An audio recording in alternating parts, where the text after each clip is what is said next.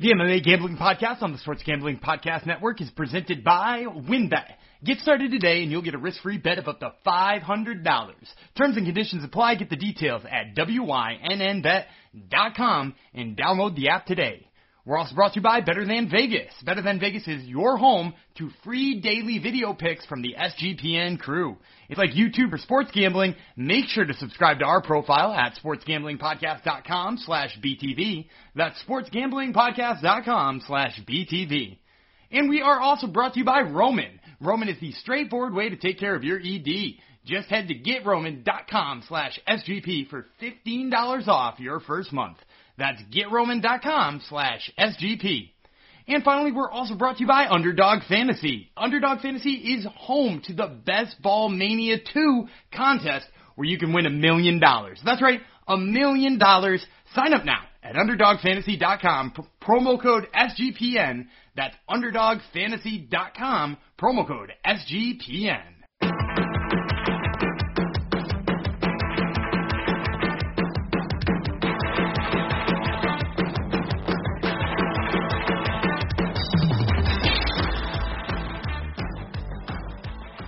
Thank you for coming to the podcast, the MMA Gambling Podcast on the Sports Gambling Podcast Network. This is the 35th time you've let us into your hashtag degen dirty ear holes, so thank you. I'm hoping all of you listened to all the previous episodes, but if not, welcome. I would be Jeff Fox, your host, as I have been every other episode and as I have been every day on Earth, I guess, since I was born. I'm pretty sure I was Jeff Fox when I was born. So, um, I am an editor writer at Sports Gambling Podcast, uh, as well as hosting the show, obviously, and I also run the MMA website, MMA-manifesto.com, which you should go to right now and enter our free pick'em contest for this Saturday's event. And uh, the good people at Sports Gambling Podcast Network are giving away a fifty dollar gift card to whoever you want. So get over on that and, and get some free stuff, courtesy of the bosses here. Um, I don't think I have any other. Oh, um, other than the after effects, the aftershocks and reverberations are still being felt over the the degen world of me shaving. I'm getting a lot of a lot of feedback, not not very good feedback about me getting rid of the beard, but it's it was an early Mother's Day present for the the mothers in my life. Uh, the, all of them are happy about it, but all you hashtag dir- dirty degens uh, are not. Unsurprisingly, you are all uh, a bunch of hairy, hairy, hairy bastards. So um, I think I made you feel bad when I shaved, but don't worry, it's coming back soon. Well, not soon. It, it takes year. It takes forever to grow. You'll see uh, as I do my better than Vegas videos. You'll see. You'll see that nothing's on my face still, even though it's been almost a week. But regardless, uh, enough uh, enough grooming stuff. Uh, we need to be like sponsored by like Manscaped or stuff and all the grooming talk that we've been having here. So, uh, time to introduce my um, one. I, I think I've called him co-host the past few weeks, the past few episodes, which is incorrect because he angled him he negotiated himself a um, a promotion. He's an associate host now, um, and he's far um, far too qualified for for uh, that position. Even even with the um, even with the promotion, far too good looking, far too educated. Um, he's just um, far too good to be slumming it with uh, us, the gens. But he seems to like it, I think, or he's at least he's coming back. Like I said last week, it could be the Stockholm syndrome thing. Um, but regardless, um, he is also the host of the Prelim Picker and the Top Turtle MMA podcast, as well as associate hosting here, and he's writing all over the place. Also, he's on Sports Gambling Podcast Network, uh, sportsgamblingpodcast.com, I guess you would call it. Uh, he's on MMA-manifesto.com. Just published an article about one of the prelim fighters on this week on there that he wrote. I think he writes for other places too. We have a bit of an open marriage here, um, but I, I try not to ask questions because I don't really don't want to know what he's doing on in his spare time. But I think he writes for some cage site press or some floozy site like that. But regardless, um, he's a purple belt in jiu-jitsu and a black belt in picking fights uh, as of last week. This would be Daniel Gumby Vreeland. Man, you're getting more and more flattering. I, do, do you realize you keep doing that? That that was a long intro. I and it was, and none of it was mean, except for for mm. maybe that cage side press is filled with floozies. But I don't, I don't even know that that's mean to me. no, yeah, I guess. Okay, well, I'll, I'll um. Yeah, make fun of my pick later. Edit that out. Yeah, yeah. Can we make, can we edit my, it out and? uh We'll throw another We'll air horn in there or something. Yes, we'll sweeten we'll sweeten it in post because I'm sure you're right. People are going to be thrown off after that. But hi, Dan, how's it going, man? Uh, not bad. I mean, we're back on a heater, so so it's got to be good. exactly. good. Now, I before we get started, I think um, we have to be very careful not to give away any of the UFC secrets or badmouth them because I've been hearing Oof. from Di- oh, there's the first hoof That's of, the of first the, hoof. if- if- I've been hearing from Diego Sanchez that UFC can have you killed if you give give away their deep dark secrets. So I think we got to really be careful toeing the line here and make sure we don't give away any of these deep dark secrets because it's it, do the research, bro. It's it goes all the way to the top. Man, I, I think, man, and, and maybe I'm maybe I'm wrong. Maybe maybe they're doing a lot shadier stuff, but like uh, with with the amount of stuff that's come out that's been said by fighters who've been released, you know, like the Gray Yeah. Maynards of the world and um, you know Leslie Smith and like you know like they they've all said like the shady things that they had dealt with with Dana White and Joe Silva, you know, back when Joe Silva was still the matchmaker and stuff like that. Like the stories are out there, like and they're all bad. Like he, he's right, there is dirty secrets out there but I don't feel like like what else would there be to dump out than what they said? You know what I mean? Like, I, I mean, again, maybe I'm naive. Maybe they've got a lot more. Maybe they have a, you know, there, there's some real underground conspiracy theory stuff going on. But I, I tend to believe that, uh, man, he he's uh he he's going a little over the top with that. That being said, crazy that he got fired for his uh his coach going going bonkers. Not not really. Like that that coach is really is bonkers, and Diego. It's not like he's a big draw at this point. He, he is uh, he's well past his expiration date as it is. But maybe it goes. Maybe it's even deeper, Dan. Eh, Maybe he knows way too much. He knows where all the bodies are are buried. He knows It- it too may- much. What is what is it? The school of Oh man, man, I wish I could The school of self awareness. the, the school of self awareness. Yeah. He's so self aware. Exactly, bro. It, it, doesn't it always seem the conspiracy it comes it'll be like some like pizza parlor pedophile ring or something? Isn't that always what these Yeah, I'm, I mean, I'm, I'm nut, assuming. nut jobs end up saying? I'm assuming that's what's going on with the UFC here. There's some kind Yeah, of pedophile exactly. ring that Dan- it's, or, uh, it's Pizzagate all over. and, and only anyhow, um, and only Diego Sanchez knows about it, obviously, because that's who they It's would true. that's who they would run that information through. I, I didn't really want to talk about him, but I figured it was it's good for a laugh. Like if if this was new behavior for him, I would probably think twice about making fun of him because obviously it would mean he's having issues. But this is just him. Like Yeah, uh, I find he, that- he's I- he's always needed help. So I, I find that super funny. I keep seeing on like Twitter and stuff that like, oh, this is the effects of CT, and I'm like, do you remember him on the Ultimate Fighter one? Like this this dude is it's not this is not just CT. Now, don't get me wrong. He may have been hit a lot of times in the head, and that may have amplified how nutty he was. But like, this is the same guy who like carried a crucifix over his head and yelled the word yes as he as he marched. Is marched the right word? Marched to the cage Yeah. that time. It was wild.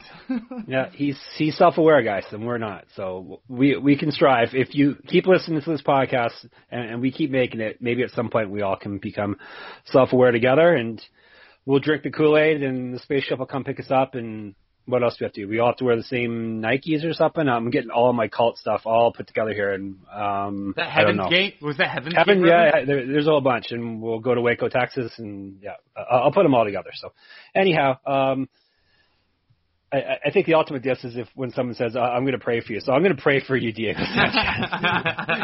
that, that, that's that's that's a backhand cop, uh, slap in the face when when people say that. It seems uh, it means they're they're dissing you. But regardless, I I didn't. That's basically the biggest news story of the week, really. Um, I haven't seen that YouTube guy's name. We haven't even mentioned it for a few weeks, a few episodes, so that's been nice. Um, Nate Diaz got a minor injury, so his fight got pushed. Against Leon, Leon Edwards got pushed back from UFC 262 to UFC 263, which is a bit. It's not an issue, but it's too bad because 262 really needs that fight, while 263 is already stacked with two title fights. So that, that's a bit of a bummer, but it sounds like it's still going to happen. So that's a positive, I guess. Yeah, and you still got Tony Ferguson on there. That's And right, He's yeah. not like he's not like a super draw anymore, but if you're using him as a co-main event, like he's still a good co-main event. Oh, and you got Caitlin Chookagian too, so there you go. She, she you don't. A lot of people Blood hate fighter, on. dude. I, I will say a lot of people hate on Caitlin Chookagian uh, because uh, mostly because of the the noise she makes when she fights, right? Like that that's ninety percent of the hate on Caitlin Chookagian. I will say this: her grappling is super underrated. She's like a Danaher Death Squad girl and like has good leg locks and stuff like that. Um, I think she's more exciting than people give her credit for. Yeah, I wasn't. I wasn't uh, trying to hate her, and that name just popped off the, the page. And yeah, she's she's definitely not a big name draw. To say, so. but yeah, but now we're looking at 263. We got Izzy versus Marvin Vettori for the middleweight belt. We got uh, Figueiredo Moreno two for the flyweight belt. We got Edwards versus Diaz. We got Demian Maia versus Belal Muhammad, which I'm very interested in seeing. Um, yeah, it's it's pretty stacked. Uh, so that's going to be Joanne Calderwood, Lauren Murphy. Um, that's like a number one contender fight, probably. You'd yeah, think. So yeah, definitely. Yeah, uh, if Dan had his way, Lauren Murphy would already have her title fight. But that's that's we'll, correct. We'll save that because he is a, a fanboy of her. So, all right, um, we should get to this um, wacky card we have coming up, which was still I was Joe. We had a lot of fun with the TBD versus TBD thing last episode, but it was still that. It was still headline by TBD versus TBD up to what Tuesday night, like late Tuesday night, I think, was when they officially, or some kind, sometime Tuesday, they officially announced it actually was going to be Rodriguez versus Waterson. This is like one of the wackiest things I've ever seen. I think apparently they were having some logistical issues getting Rodriguez to the event. I think maybe she's, um, I guess she's Brazilian, I believe, right? So she's maybe she had trouble getting into the states, but it sounds like it's a go now. But I don't remember other than like an injury replacement last minute, I don't remember a main event being announced this late uh, in fight week. No, I I definitely don't either. In in for what it's worth, too, Michelle Waterson came out and said, "I didn't realize it wasn't official because she had like just gone through like it was official since for like a week and a half now or something like that." So like, I, I guess there there probably were some hiccups, which is why they didn't like announce it, announce it. But like, I, I think it was pretty much a done deal. Right, and it's uh, and that's apparently it's going to be a five round if they need to go that that, that far. We're, thinking it's going to be a slaughter, um, but it, it's going to be it's scheduled for five rounds, which is uh, which is good also. Um, it, it's a pretty solid card all, all around. When I did the um, I do fight card rankings on MMA Manifesto site, and this one came up out. Uh, it's based on where fighters are in my performance rankings. So basically, better the fighters are, the higher the card gets ranked, that type of thing um, giving extra weight for the main event and co-main event, and this ranks slightly above average. So uh, it was, I think I was hating on it um, earlier on, but it, it's it's pretty solid fight card, and we have some of our favorite hashtag chunky guys uh, on it. So it should be a, a fun card to break down whenever I stop rambling and we actually get to it. Yeah, I, I think so. In, in like, there's a couple of two, couple couple of these fights, whether or not they are like big names or whether or not they're like super relevant in their division, the style matchup on uh, at least one that I have my eye on is going to be so intriguing. Oh well, there you go, guys. If that's not enough to, to get you through get you through this ad read, I'm going to do. If, if you don't stick around after uh, this ad read for, for that little spoiler, um, that little uh, hint that Dan threw out there that I don't know uh, um, what uh, what would keep you hanging on. So Let's tell you about WynnBET as I'm tripping over my words here. WynnBET is bringing you the action of real sports betting with the Wynn Las Vegas experience. Get in on all your favorite teams, players, and sports games. Generous promos, odds, and parlays are happening right now at WynnBET. Get started today and you'll receive a special offer of up to $500 risk-free sports bet. Terms and conditions apply. Get the details at wynnbet.com and download the app today. I think Dan's going to take over because I'm having trouble speaking, so uh, it's going to be his podcast going forward, and uh, I will be the associate host. But, um, all right, let's let's start things.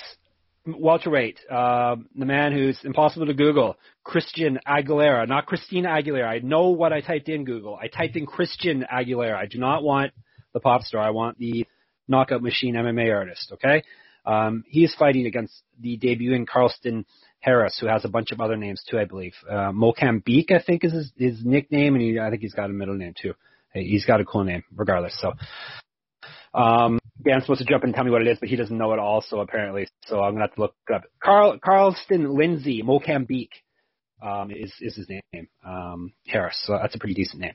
Uh, let's talk about the genie in the bottle first, Mr. Aguilera. He's 14 and 7 with 11 knockouts. He has been knocked out himself four times as a pro. He's one one in the UFC. He won his debut and then got subbed his last fight. He's four years younger than the debuting Harris. He's at plus 135.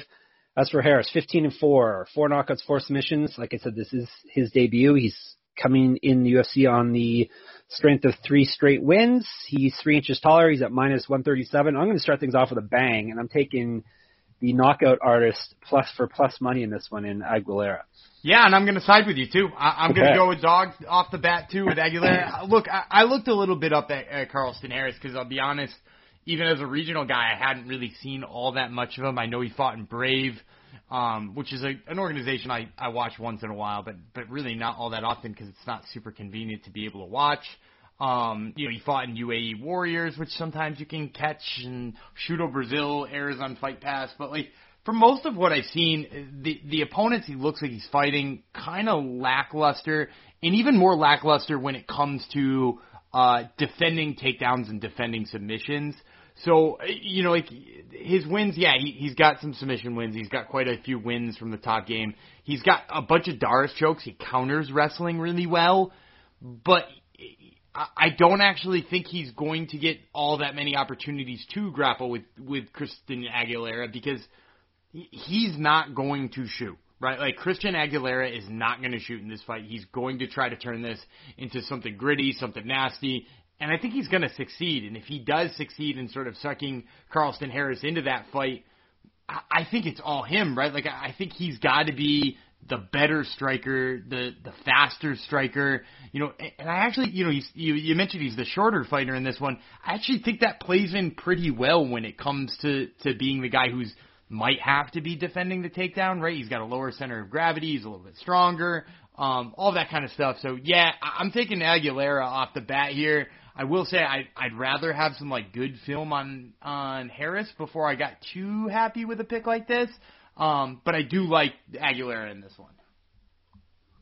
He, uh, when looking at Harris, he does have some decent names on his on his resume. Uh, Michel Pereira he beat, Wellington Turman he beat, so he, he has beaten um, UFC fighters. Um, these were all what five, four or five years ago, so it's not like uh, the recent ones, but um, regardless, of what we're going against him.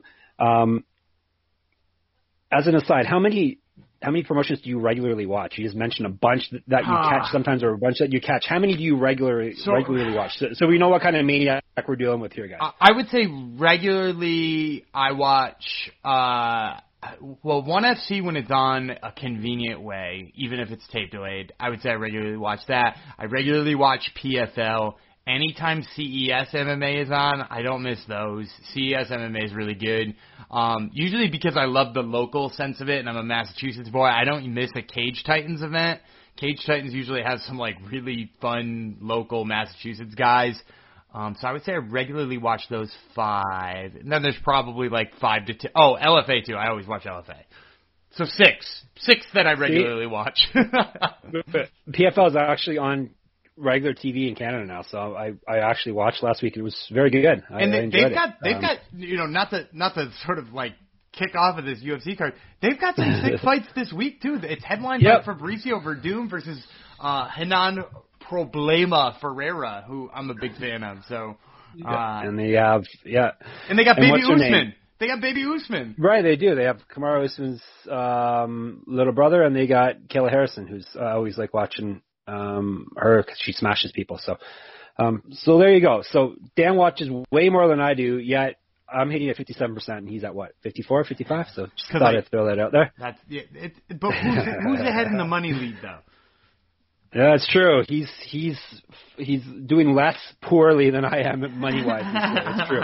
Very true. All right, let's move on to middleweights. Um, us dumb North Americans call him Jun Young Park. Um, but he uh, his name's really um, sub mixed around differently than that in his homeland of Korea. But regardless, we'll, we'll call him Jun Yong Park because we're dumb North Americans.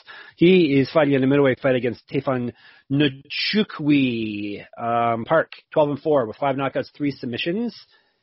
He has lost twice, uh, so half of his losses are via submission. Throw that out there. He's not fighting someone who submits people though, so it's probably uh, worthless info. Then I'm sticking in your eardrums. Um, he two one in the UFC. He lost his debut, and then he's reeled off. We'll say he's reeled off two straight wins since then. Four inches of reach on Nchukwi, uh, grappling advantage in his favor. He's at plus 125. Nchukwi, 5 and 0, four knockouts. He's 1 and 0 in the UFC, 1 and 0 on Contender Series. He's two inches taller, three years younger. He's a more active striker, but we're talking, yeah, well, he he's had a couple fights inside and knocked it on. So um, Small sample size, but not not the smallest. He's at minus one thirty seven. Dan, are you going with the dog again? Or are you taking the chalk here? I, I'm going chalk here in Chukwi. Uh, you know, like, I actually think Jun Yong Park is is pretty damn good. Um, I'm interested to see what he does moving forward because not only does he have you know two UFC wins now, but he also has wins outside of the UFC against Ray Cooper, um, who's a, a PFL guy. Yay, let's just yes. uh, keep it going um, but, but like very very good PFL guy. Yeah, he's I mean he's outstanding. So um, knocked out Jake Shields uh, twice, maybe twice. Uh, so you know, apart from that, uh, you know, his two wins in the UFC are against guys who I'm not super impressed in. Right, John Phillips. Um, maybe one of the worst at defending takedowns in the UFC in recent memory. Um, you know, since James Toney, maybe. Um, Marc-André Barriault, you know, was in the midst of a, a four fight losing streak when uh, he he entered that fight. So like, we're talking about a pair of guys he's got wins over, both not particularly good at take, defending takedowns, and pretty much all he did was take him down and lay on him. He's up against one of the strongest men at middleweight in history. He's so big, he's so strong, and his power is incredible. You know, like people talk about how William Knight is a guy who's super powerful and he's so hard to knock out and he's so hard to finish. And Chukwi is the only guy to have done it. You know, like Chukwi is a beast. So, uh, yeah, I mean, like, th- there's a lot of reasons to like Jun Yong Park. I just don't think he's going to go in there and take Chukwi down. And if he stands with him too long, I just don't see that going well. Yeah, and Chukwi is my pick also. Um, maybe a prop bet via KO since he's such a monster, perhaps. I I, I think yes, probably. Uh, I got to definitely look at the number on that though, because last time out he did look a tad tentative. Um, but that yeah. could also just drive the number way up too. So um, maybe yep. we'll take a we'll put the intern on that one. All right, uh, let's go flyweight. Ryan Benoit or Benoit, uh, depending on how you want to say it, versus Zarrukh Adashev. Um, I'm breaking down these guys, I'm like, why are these guys in the UFC still? Because there's the records are not pretty, especially uh, flyweight, where there's barely any fighters in the class to begin with. So, Adashev, he's three and three as a pro, so he's extensive experience, obviously. Uh, two knockouts. He's 0 2 in the UFC. Before that, he won three straight in Bellator. He's three and 0 in Bellator. He's three years younger. He's at plus 128. Benoit, Benoit, 10 and 7, 8 knockouts, 1 submission, so very rare finisher in the lightweight class, like flyweight. He's finished all of his wins except one. Three and five in the UFC. He's lost his two straight. He's only won one of his last four. Uh, he's got three inches of reach, striking and uh, active striking stats are in his favor. He's he throws more strikes and he lands more strikes, and he's got basically all the striking stats are in his favor. That's what I'm saying. Grappling stats also in his favor, minus 137. Uh, he is my pick to win this one. Yeah, I'm going to take Benoit in here this on this one too. Uh, I, I, look, you know, you mentioned he hasn't won very much lately. That's true. He's fought some really tough dudes in those last four fights. You know, like it, the loss to Tim Elliott's tough. He he lost a split to Haile Alatang. That was after coming off of a two year layoff. He he lost a split to Brandon Moreno. A split to Brandon Moreno. Um, you know, he knocked out Anthony, or, uh, sorry, not Anthony Pettis, Sergio Pettis. So, like, this is a guy with good hands and a guy who's turned some fights really gritty, right? Like, hanging in there with Tim Elliott even for three rounds is a pretty good thing. Um, I actually think in this fight, you know, Adashev is a guy who likes to stand and trade as well, so we're going to see a lot of kickboxing. Should that go wrong for Benoit, Benoit, Benoit, whatever you want to call him. you got I, me I mean, doing it too. Now. I'm pretty sure it's Benoit, to be honest. Uh, really? I, I don't, yeah, I don't think he he does the Canadian thing. Maybe he's trying to distance himself from the uh, professional wrestler. I can see that. Um, but oh yeah, definitely. um, but yeah, like I just think if if things go badly for him, he's got the wrestling to fall back on, and Adashev does not. So in, in that reason, you know, like both of these guys haven't super impressed me on the feet, but Benoit has, has got a longer, more extensive record and has done it against better guys. And in addition to that, he's got a backup plan. So in a fight where I'm not all that confident about either of the guys, I think that's enough to make me lean to him. There you go. And professional wrestling has organically been mentioned what three or four straight now. Yeah, well, I mean, uh, like it, that's where we're classified on iTunes. In case you're looking exactly. for us in the charts, make sure to check exactly. us out in the German professional wrestling chart. exactly, the Germans love us. The catch wrestling fans love us. All right, before we go on, let me tell you about uh, our good friends over at Roman. Look, no one's perfect. Even the best baseball players strike out with the bases loaded. The best golfer sometimes three putt with the tournament on the line. So if you feel like you come up short in the bedroom sometimes, it's perfectly okay. But if it's bothering you, there are options. Go to getroman.com slash SGP now. With Roman, you can get a free online evaluation and ongoing care for ED, all from the comfort and privacy of your home. A U.S. licensed healthcare professional will work with you to find the best treatment plan. If medication is appropriate, it ships to you free with two-day shipping. The whole process is straightforward and discreet. Getting started is simple. Just go to getroman.com slash SGP and complete an online visit. Take care of your ED without leaving home. Complete an online visit today to connect with the doctor and take care of it. So go to getroman.com slash SGP now to get $15 off your first month. Look, there's a straightforward way to take care of your ED. Get roman.com slash SGP. Get started now and save $15 on your first month of treatment. Um, since I've read that ad, um, do you want to come clean now, Dan, and tell us the real reason why you're named Gumby? Ooh, that is a See, there you go. You're back There to go, back being to mean to me. There it is. There you go. No, it was just a Ah, joke. An It's not ED joke. so you don't want to tell us? You you, you want to claim it's because of jujitsu still? It, it is with? actually because I've got to be. gogoplata. All right. There you go. gogoplata has been mentioned on the podcast too. Ring an alarm. Um, all right. Let's move on from the bad jokes. Featherweight. Ludovic Klein. Is that how you say it? Ludovic?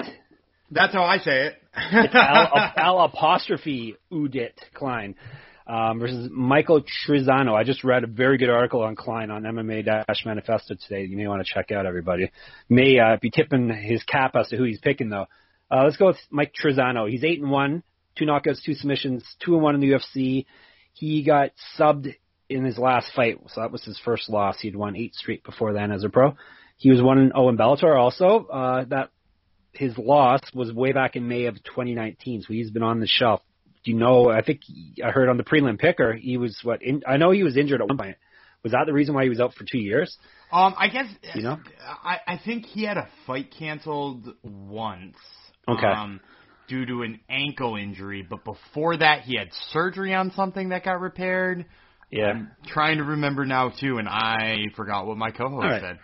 it doesn't matter. But but anyhow, he's been up for a while. But since I've been tracking these stats for, for the what past two years, it's only uh, fighters who've been off a year or more are batting 500. So it's really made no difference. It's like 50-50 basically. So um, he is four inches taller than Klein. He has the grappling stats in his favor, and he's at plus 227 if you want to take him. Klein 17 and two with eight knockouts, eight submissions.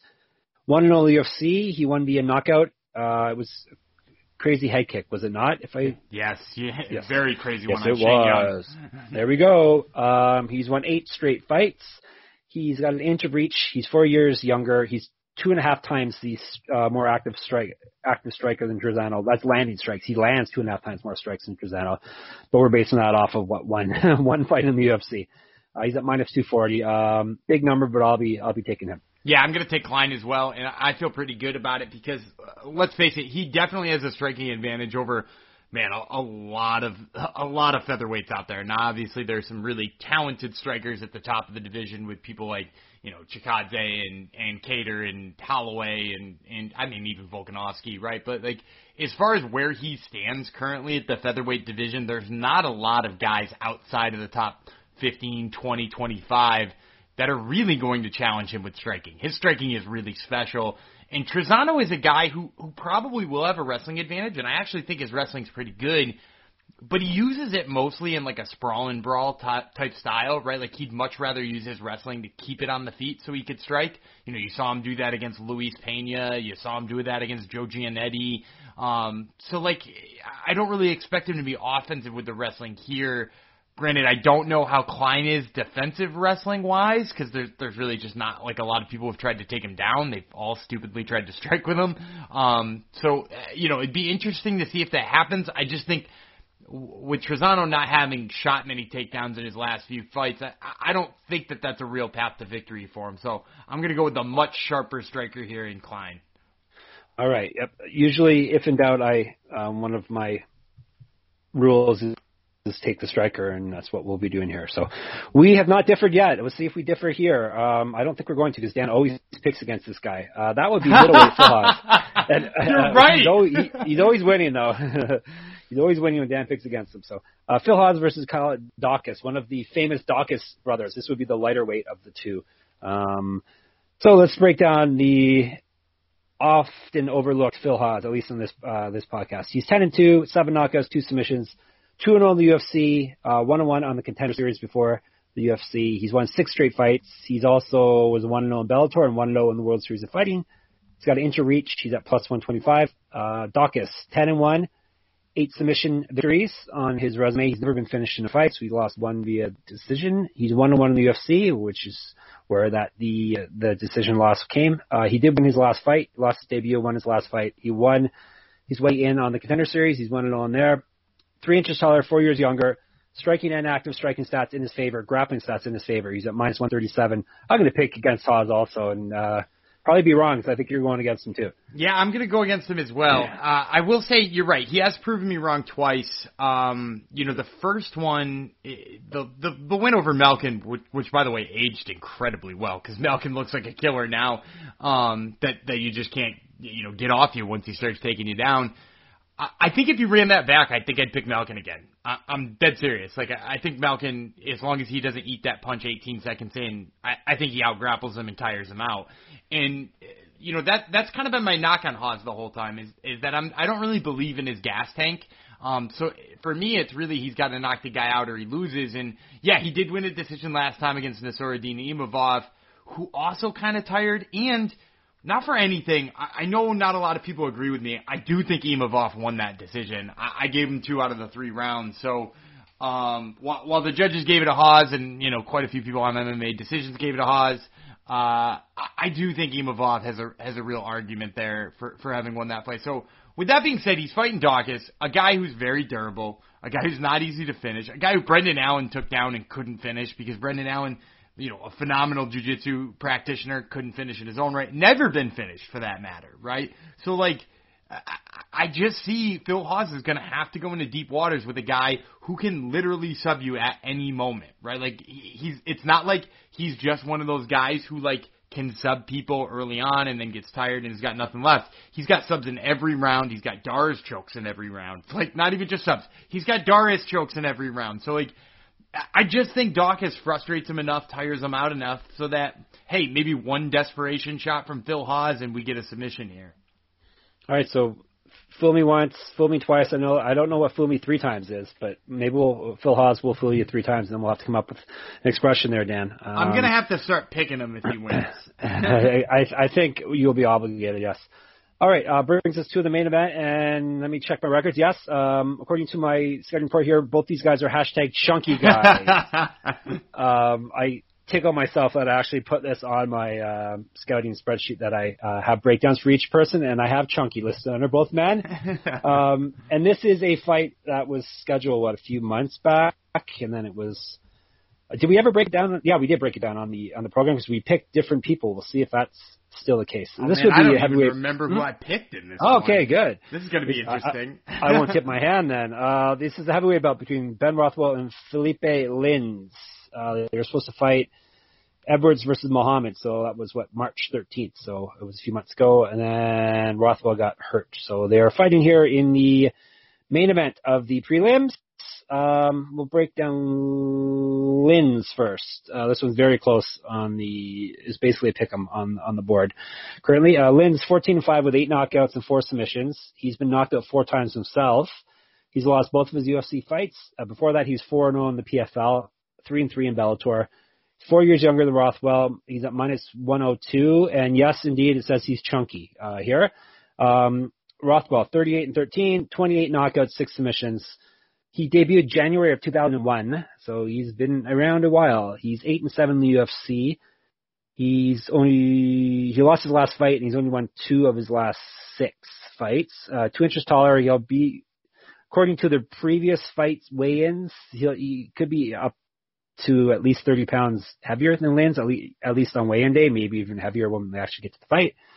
Um, he's a chunky guy also, as a matter of fact. Uh, he's the, has the grappling stats in his favor. He's also the more active striker. He's at minus 105. Despite all that, I picked Lins, and I guess I got to stick with who I picked originally. Uh, I think I picked him just because I think Rothwell's done for. But uh, I guess we'll stick with Lins, even though a lot of the a lot of the stats are pointing towards Rothwell here. I think I'm gonna pick Lins too, but but what Oh, you're telling you me is, did I originally pick Rothwell? Uh, you did. Man, you know, it, I I think the change here for me is that, you know, so Lins didn't look good against Tanner Boser or Andrei Arlovsky, right? Like he's been in the UFC for only two fights and he's looked miserable. Um, That's two tough, two tough fights, though. To be fair. yeah, and, and here's the thing about those two fights too. It's not just that those are two tough opponents, right? Because you know you're gonna fight tough opponents if you're coming from a million dollar paycheck in PFL. But like, I I think in addition to that too, is there two guys who aren't afraid to just like dance around and point fight you? And Rothwell's not that, right? Like Rothwell's not gonna outwork you in a smart way. Uh, Rothwell's gonna make it ugly and probably kick you in the nutsack seven times, right? Like that, that's how Ben Rothwell fights. Is, is it gets gritty, it gets nasty, and I actually think that favors Lins. Like I think Lins needs to be drawn into that type of fight again, like the type of fight he was with Josh Copeland in PFL and things like that. And if he gets drawn into that type of fight, I actually think it favors him pretty heavily. So I'm gonna spurn whenever I pick this uh, before, and I, I'm gonna go with you and, and Felipe wins. All right, so that's a clean sweep on the prelims. So we're all the same. It's going to be boring. Watch this, but that probably means we're right uh, for so for so certain. Um, yeah, I, I failed to mention Lins was the winner of the PFL 2018 heavyweight tournament, uh, and he was expected to try to uh, defend it, but then he got hurt the the second season, and now he's in the UFC, so making a lot less than a million dollars. I I can promise you that. So that concludes the prelims. Uh, I failed to mention off the get-go, but this will be on ESPN Plus, and the prelims start at five o'clock. Then the main card will move over to the big ESPN, ESPN and ESPN Plus, and that will be eight o'clock. So on the East Coast, uh, the best coast, um, and I appreciate the earlier start times. It's good. We don't have to stay up all night because we're old men and we have a podcast to record the next day for crying out loud. So, all right. Um, so that is the prelims. Let me hit you up with our last two sponsors, and then we'll rip through the main card, our trademark commercial-free main card. Uh, let's tell you about Underdog Fantasy, one of our new sponsors. First of all, if you haven't played on Underdog Fantasy, you have to check out their fantasy best ball tournaments because they're some of the best around, including their Best Ball Mania 2 tournament where you can win a million dollars. See, I need the um, post production guy. I need him to sweeten that so it echoes when I say a million. A million dollars, dollars, dollars, dollars, dollars. Plus, you can play a number of games involving parlay and player props for Major League Baseball, the NBA, and more. They do need to add UFC. I, I, if are you listening to Underdog Fantasy? Add UFC on there. Um, and even MMA if you if you prefer. Um, they also have very special NBA playoffs, best ball tournament coming up as well because the playoffs start in two weeks in the NBA. About that? Um, so go to underdogfantasy.com and use promo code you guessed it SGPN. Don't forget to enter the Best Ball Mania 2 tournament for your chance to win a million dollars, dollars, dollars, dollars. That's underdogfantasy.com promo code SGPN. And we'll tell you about BetterThan.Vegas, which I mentioned earlier. That's where the bombshell of me shaving um, went off last Saturday, and it, like I said, it's still reverberating throughout the uh, the Gen uh, internet. Uh, BetterThan.Vegas, it's like YouTube, but, for what hashtag the Gens only care about, which is sports betting and beards. We're giving away free daily video picks over on our Better Than Vegas profile page, us being Sports Gambling Podcast, of course. Better Than Vegas is always running a ton of free contests as well, and they have a bunch of free picks and handicappers to check out. So make sure you subscribe to our profile so you don't miss a pick. SportsGamblingPodcast.com slash BTV, SportsGamblingPodcast.com slash BTV, and uh, fine, uh, subscribe to Top Turtle too while you're there. You can see Dan. All right, now let's do this. Main card. ESPN, ESPN Plus, like I said, 8 p.m. We'll start with women's strawweight, a fight I am looking forward to. Amanda Ribas, the cutest little fighter in the UFC, versus Angela Hill, um, one of the most popular fighters and most active fighters in the UFC. Uh, Hill, 13 and 9 with five knockouts. Uh, she's 8 and 9 in the UFC, split over two different runs. Um, she won her last fight, which was her only win in her last three, but basically she fights every week, so um, that's basically three weeks worth of uh, fights there, pretty much. Um, 4 and 0 in Invicta before, or in between actually the two stints in the UFC. Uh, she was in the tough house where she went 0 and 1, and she's the more active striker of the two, and she's at plus 160. Uh, Ribas, 10 and 2 with three knockouts, four submissions. She's been knocked out twice uh, including being TKO'd in her last fight. Uh, before that, she's ripped off four straight wins, so she's four and one in the UFC. She's got two inches reach. She's eight years younger. She is a grappling whiz, so the grappling stats are in her favor. She's a jiu-jitsu whiz. She's at minus 172. We'll let Dan take first pick here. I'm going to take Ribas. Um, you know, I actually think.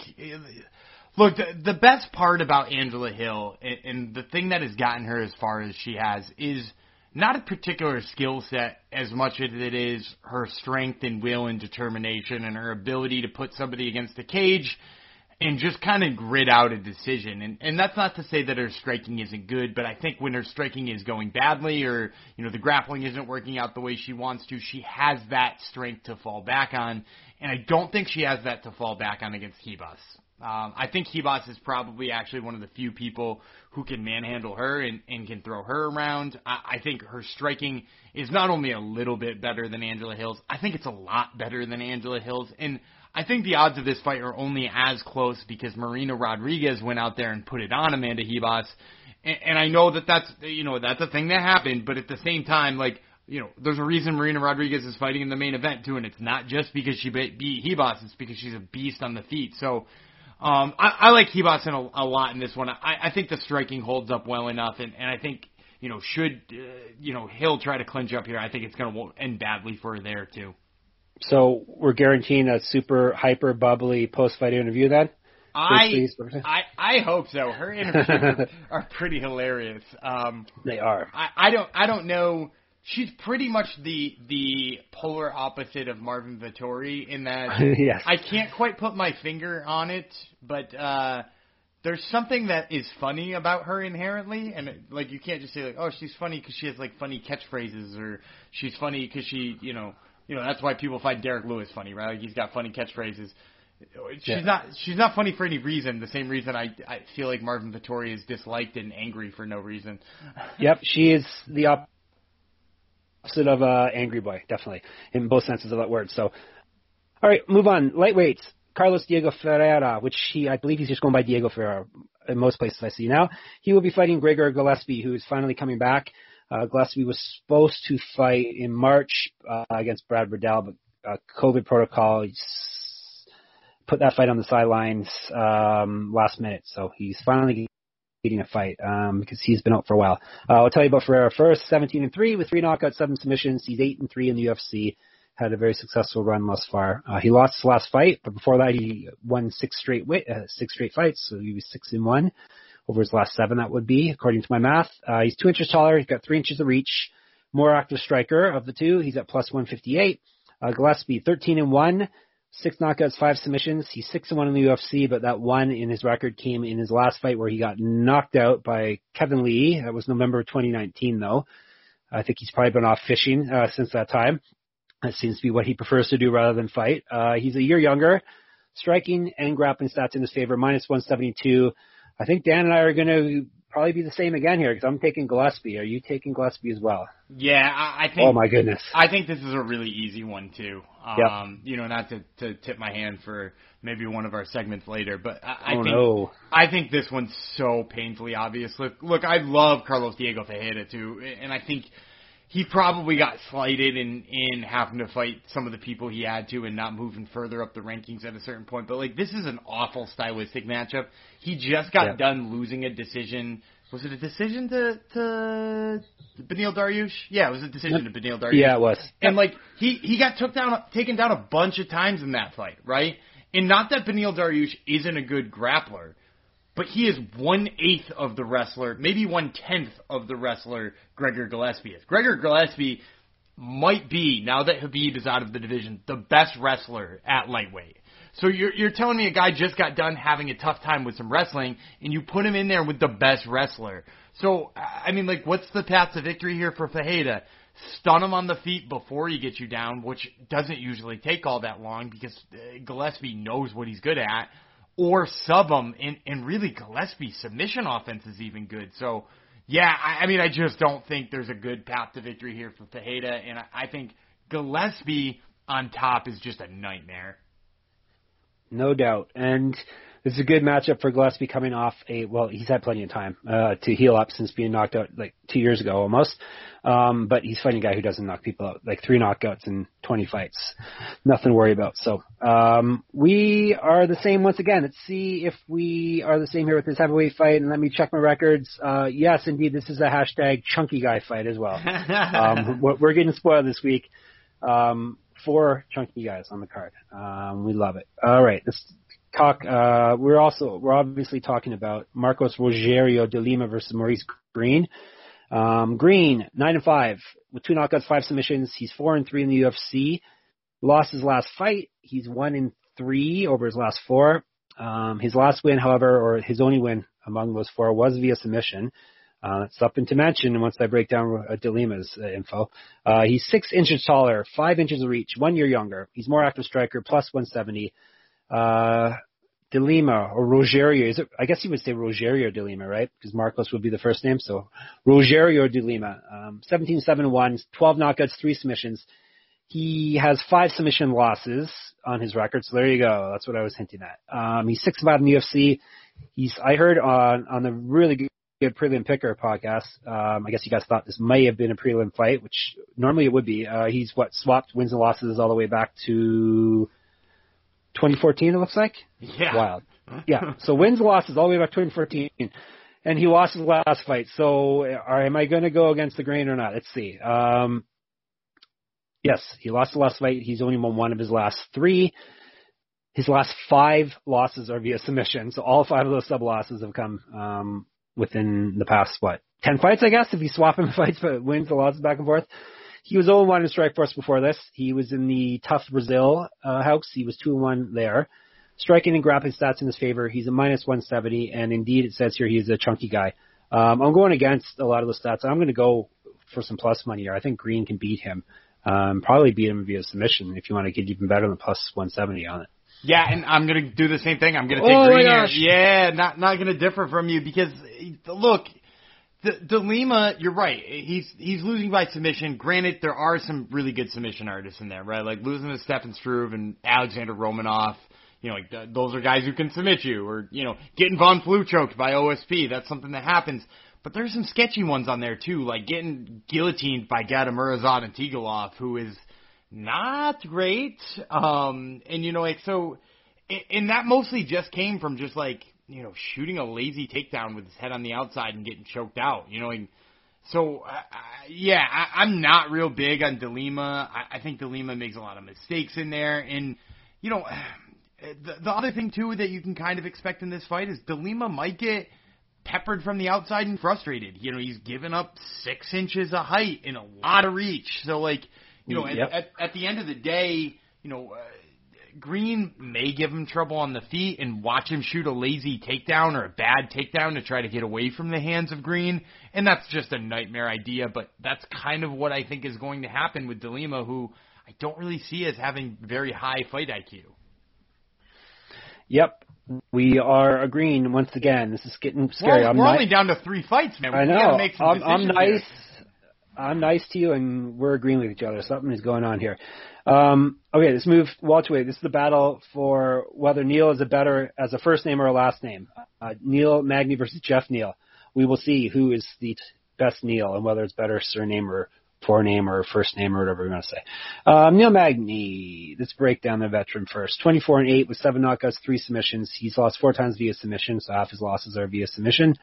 Uh, Neil's not much of a submission artist though. Uh, he's 17 and 7 in the UFC. He's been around forever. He lost his last fight, but before that he won three straight. He's four inches taller, five inches of reach, so he's always seems to be the bigger man, or the longer man at least. In welterweight, he's at plus 164. Jeff Neal, 13 and 3 with eight knockouts, two submissions. He's 5 and 1 in the UFC. He had won his first five and then lost his last fight. He was 1 0 on the contender series, three years younger. He's got the striking stats and active striking stats in his favor, minus 181. Let's see if we differ here. I'm going to take Neil. as in Jeff Neal. Jeff Neal.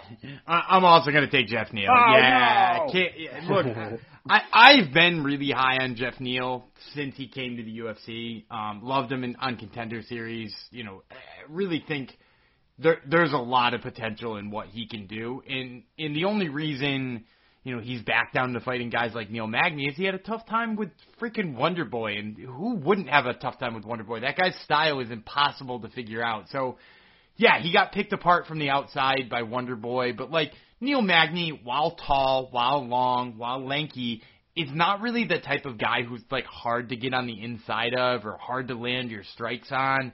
So I kind of just expect, you know, Jeff Neal here to be, you know, chucking off takedown attempts from Magny when Magny's, you know, trying them and, and landing at will with the strikes because he is a much better striker here than Neil Magny. So, um, yeah, I, I'm going to go with Jeff Neal, and I'm going to go with Jeff Neal fairly comfortably in this one too.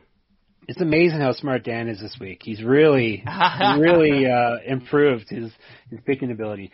Uh, let's let's go to another welterweight fight. This one was just made a few days ago. Uh, Donald Cowboy Cerrone, the perennial fan favorite, versus Alex Morono. Morono just took this fight after Diego Sanchez got fired or cut, I think they they call it. So that was what. When did Morono take the fight? Let's see here. He took the fight on the third of of May, and this fight is taking place on the eighth. So not much um, not much time to get prepared here. Uh, late replacements, if you believe in the numbers, have only won 35% of the time. So take that into account as I read off the info here. Morono, 18 and 7 with one no contest, five knockouts, six submissions. In the UFC, he's 7 and 4 with one no contest. Lost his last fight. He's only won one of his last three. He's seven years younger than the Cowboy. He also has striking in the active striking stats in his favor. He's at plus 118. As for Cowboy, 36 and 15 with two no contests, 10 knockouts, 17 submissions. He's lost seven times via knockout. Uh, he's 23 and 12 with one no contest in the UFC, which is insane. Because um, before that, he was six and three with one no contest in WEC Never Die. Um, he, his last fight was a no contest. I believe he lost it before it got overturned to a no contest. Draw. Oh, it was a draw, draw right? Before, okay. no contest. Right. Yeah. Uh, he's he lost four straight before that, so it's been a while since he's won a fight. Uh, he's two inches taller, has one inch of reach, grappling stats in his favor, minus 127. Uh, I'm going to go against my late replacement um, data, and I'm going to take the plus money in Alex Morono, and let's see if Dan's going to agree Ah, or not. I'm gonna agree again. Ah. Oh my! I think we're I kind of like this though. This is good. I it think makes we got a feel better clean- about my picks. I think we got a clean sweep too because Oh, we do uh, have a if- clean sweep. Yeah, if, if you if you disagree me with in, with me in the main event, we're gonna have some words. So You're, you're, you're going to win if if that's the case. So yeah, that's that's very true. So uh yeah, no, Alex Morono in this one is interesting for me because you know I actually picked him to beat Anthony Pettis when they fought that fight, and I did it because Morono has good wrestling. He does all right on the inside. And, and he's when he does scrap and he, he gets into kind of messy fights like he did with Max uh, Griffin, he looks good doing it. He beat Max Griffin, so uh, he's got a fair amount of power. And you know he's way bigger than than Cerrone. While Cerrone is going to be the taller man, you know like, he's not going to be the bigger man, right? Like Morono isn't actually 170er, and Cowboy can make 55. You know maybe not super easy, but he can make 55. So. Uh, I thought Morono was going to be able to grapple up Pettis, and Pettis' footwork was just a little bit too much. Cerrone doesn't have that that footwork, right? Cerrone doesn't have that pick him apart from the outside and don't make it messy kind of deal. He makes it messy. He gets inside. He he gets silly, and like I think that that's going to serve him really terribly because I think ultimately he's going to get taken down. Morono is going to get enough done on the ground to at least win a decision here. And and I'm not going to say he's going to finish Cowboy because it's not easy to finish Cowboy and only the best of the best are doing that, but it really wouldn't surprise me if like the ground and pound got to be too much because he's very heavy on top. Yeah, and Cowboy is getting much easier to finish too. Um, nowadays than he was back in the WEC early UFC uh, days, um, his prime. Have you heard anything about Morono's preparation heading into this? I know he runs his own gym, so he's probably active, and I know he's a Fortis MMA guy, so I'm sure he's he's obviously well coached. But have you heard anything whether like he was already preparing for a fight or, or anything? I haven't heard of anything. So I would. I would say that those Fortis MMA guys are always preparing for a fight, Yeah. even if they don't have one. Like that that's kind of just Sayif Saud mentality. But also I will say too, you've got two guys on the main card alone who fight out of Fortis MMA and, and Sure. Carlos Diego Ferreira and Jeff Neal.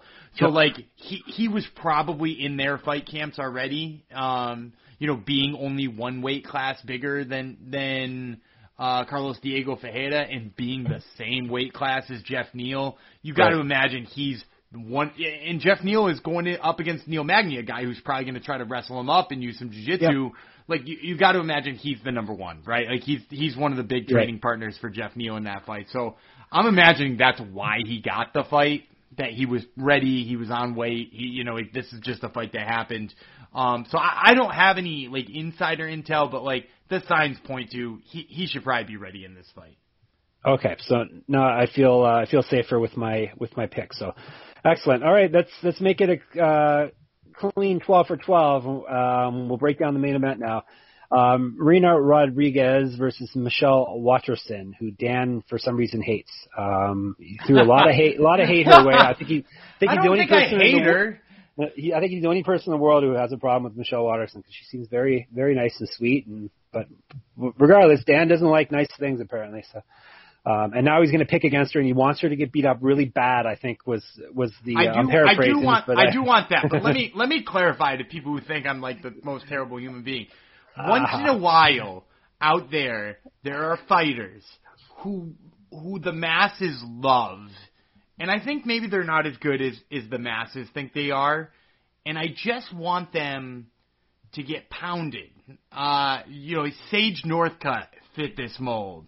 Um, you know, Paige Van Zant fit this mold. Like people, people just wanted them to be bigger than they were, and I just wanted to see them get punched in the head really hard.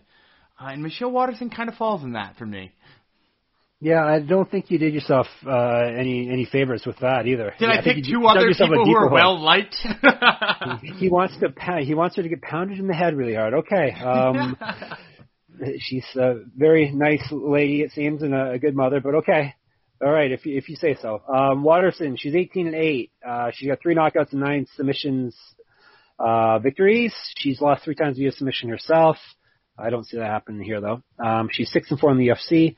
She won her last fight, lost two straight before then. She was three and one in Invicta, where she was the atomweight champion, which is uh, seems mostly her issue in the UFC. Is she's under undersized for the strawweight division. She's more of an at- atomweight. Uh, it seems every episode we're, we're uh, angling uh, or petitioning the UFC for atomweight class. But uh, if they like Michelle Waterson, they should actually get one. Um, and she was one in strike force before this also. Uh, grappling stats in her favor, plus 186. Uh, Rodriguez, 13-1 and 2 with six knockouts, one submission. She's never been finished in a fight. Uh, she's 3-1 and 2 in the UFC. It's crazy that she has two draws on her record, but she does, uh, in just, what, six fights. She won via TKO her last fight, which we just, Dan just mentioned earlier, Amanda Ribas, she beat up, which isn't very nice of her to do. Um, she was one in Dana White Contender Series. She's three inches taller, three inches of reach, one year younger, striking and active striking in her favor. Minus 200. Let's put a ball in it. Dan and I both are picking her also. Yeah, I I think Marina Rodriguez in this one is a very easy pick for for so many reasons. Number one, I mentioned that striking. While, while people love the striking of Michelle Waterson, R- Rodriguez is just as good and as sharp in her striking, and definitely hits harder. You know, like you, you go back and think about that that Dustin Poirier versus Max Holloway fight. You're like, oh, those are two guys who land with a ton of volume. And the difference in that fight was just one hits like a ton of bricks and one hits like a bag full of soap. And like, yeah, the both of those hurt, but one of them hurts a lot more.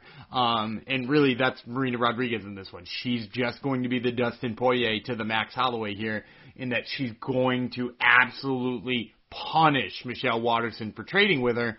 In addition to that, too, you know, like who's given Marina Rodriguez problems in the past? People who can grapple. Um, and not that Michelle Waterson can't grapple, but she's not like a wrestler. And in addition, so she's not going to be able to get it there. And in addition to that, this fight is taking place at flyweight because it's happening on short notice. And you just mentioned Waterson used to fight two weight classes lower than that. That's right. Yeah, I didn't even clue in here. Yeah, Yeah, flyweight, not not strawweight. Yes. Yeah, and, Rod- and Rodriguez is a big strawweight. So now we're taking Rodriguez and saying, hey, Rodriguez, you don't have to cut weight. And now she's fighting a, a, an atom weight. You know, like she gets to fight at her natural weight against an atom weight. Like, and, and granted, she probably still will have to cut quite a bit of weight too, because like e- even making flyweight for her is going to be a task. But like that, not having to cut that last ten pounds for her, I I think it's going to be huge. And, and you know, yeah, Waterson doesn't have to cut the last 10 pounds either, but she used to cut 20 more than that. So, you know, how much is it really saving her? I think less than it's saving Rodriguez here. So I expect to see Rodriguez look fresher, maybe better. And I think just the striking is going to be, and the power in the striking is going to be too much here for Waterson. Yeah, the size and the power, I think, is going to be the difference here. The difference between, like you said, they're both strikers or, or Waterson pretends to be a striker, even though half of her wins are via submission. But difference being Waterson's has three knockouts and 18 wins, and, and Rodriguez basically half of her wins are via knockouts, six out of 13. So there's a big power power discrepancy, as Dan said. Um, do you think we're going to get a finish here? I, I, I could see Rodriguez pounding her out, like um, ground and pounding her out after she knocks her down. Yeah, I, I definitely think that that's a real possibility. Just mostly because it's five rounds.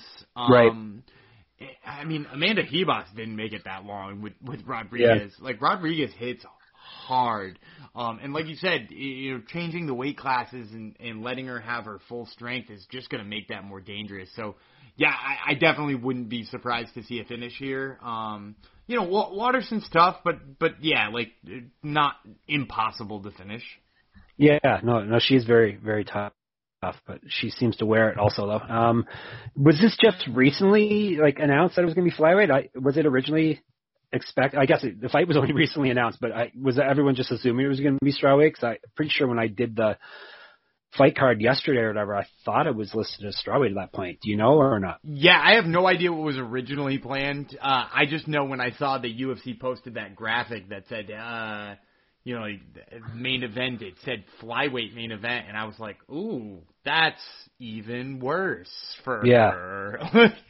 like, hey, better. For, yeah, I, I had to listen to strawweight, so I think it must have been a strawweight um, earlier in the week at least before it was officially announced. So that is interesting. I think I'm still going to leave both ladies as strawweights. I think that's where they're going to end up. I think it's just a one-off. Oh, uh, for sure, for, for sure. Yeah. It's one of those situations where they needed somebody on short notice, and the only way right. they could entice them was not cutting weight. Yeah.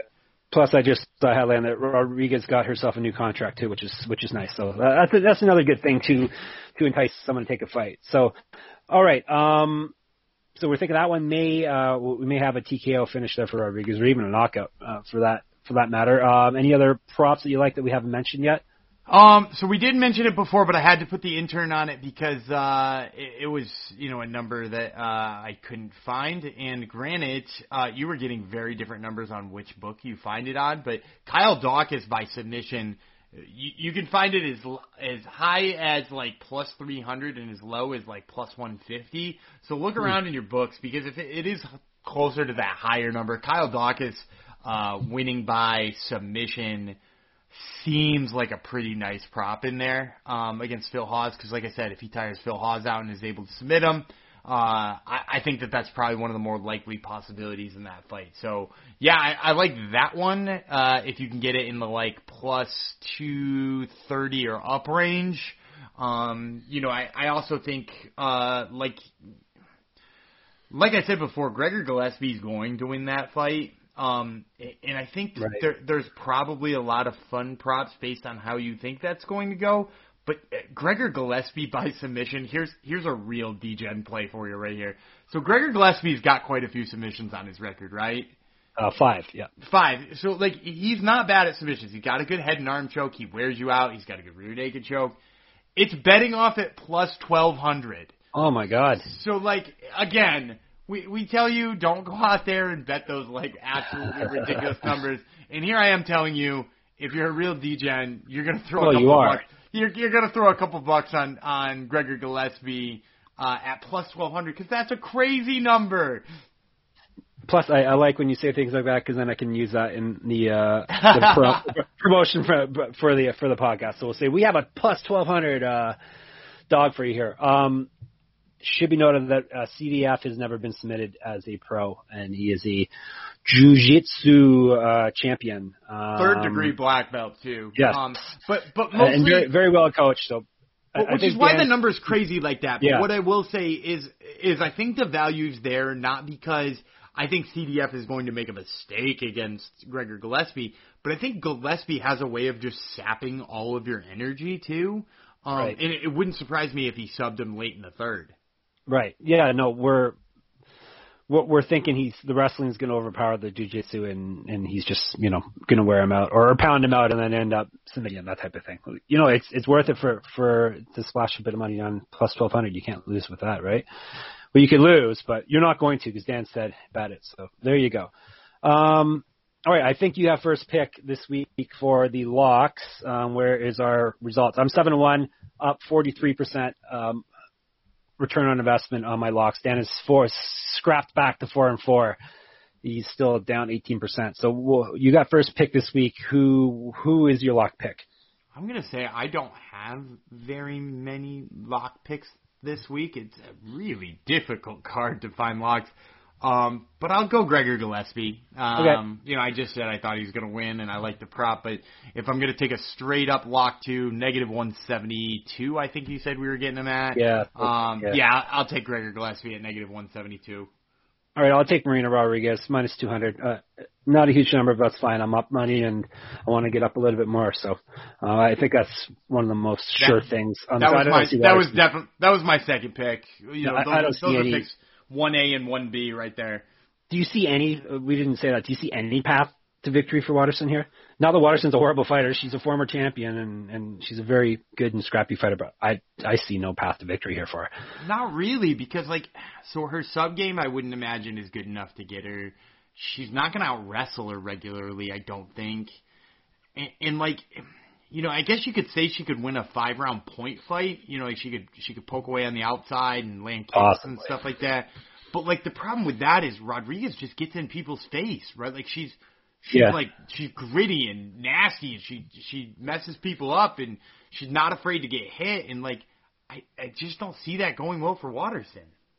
Yeah, no, it's very true. So, all right, so there you go, folks. All 12 fights, and this for the first time ever, we are agreeing on every fight. So that's that's another uh, thing that I can hype up in our in our, our promo of this podcast. Uh, not that you need any more enticement to listen, but in case some some of you casuals out there do, um, first time that's ever happened, which means we have to we must be 100% correct, or like there's no way we both could be wrong on uh, on 12 fights. So we're going to get 12 and 0 this week, which will also be a first. Um, we Dan was very close last week. He's, we went nine and one last week, so he's been very close. But this week, this is the week. This is the week. So, um, I think that is enough. It's getting late here, and I have to wake up in the middle of the night to snatch up all the good baseball starting pitchers for our fantasy league before Dan wakes up and gets them.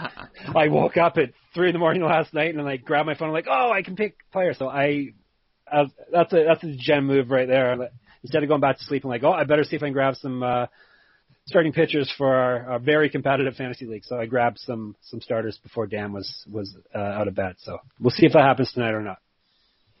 Best of luck to you in, in trying to to outwake the guy with with a with a one year old and a two year old. that is true. Very very good point. Um, all right. In the meantime, your assignment, uh, boys and girls. Hopefully, there's some girls listening to this other than relatives of ours. Um, watch the fights, obviously. Uh, read all the stuff on sportsgamblingpodcast.com. Um, I'll have my write up of the event, my preview of the event, and all the picks and stuff um, will be going up Thursday. Um, read all our stuff on MMA-manifesto.com. Enter a pick'em contest, and you can read Dan's stuff on Ludovic Klein. He's got a uh, Friday. I usually post his underdog pick of of the uh, of the week. Um, so make sure you read all our stuff over there uh, and follow us on Twitter. We won't be bad mouthing each other for a change, but maybe we'll be congratulating, high fiving each other on Twitter during the fights. But uh, it would be Gumby Vreeland, uh, it would be Jeff Fox Writer. Um, I think we can put this one to bed. Uh, anything else? Any last uh, words, Mr. Vreeland?